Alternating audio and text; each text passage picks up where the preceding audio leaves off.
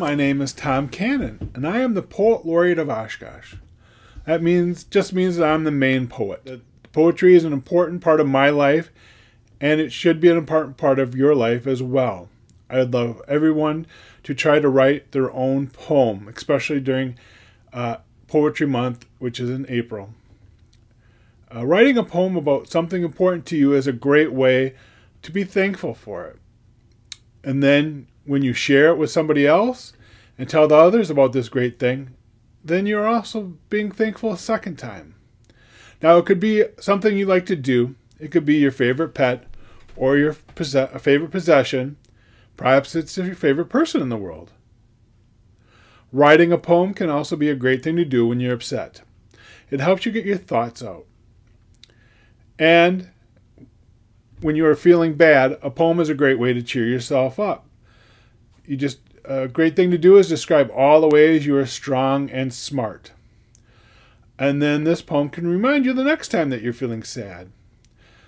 This will help you to bounce back to being happy after challenges or tough times. This is called resilience, and it's important.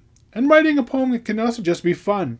You can create something beautiful, words that encourages people or changes people's minds. And it can just be a funny, silly poem. Now, the Oshkosh Public Library is creating a poetry tree during the month of April. They want kids of all ages to write a creative, inspiring poem and then fill up that tree. So they're inviting you, inviting all the kids to write or write their poem on a paper leaf that is available at the children's service desk. And of course, just attach it and write it beforehand. Um, just go to the service desk and ask, and then they'll put it up for you. Teens can, if they wish, just submit a poem as a Word document and send it to the following email, m m u e l l e r at oshkosh public library dot org. I would also like to invite the kids in grades six through nine to join me in a poetry workshop. We're going to talk about the different ways to write poetry.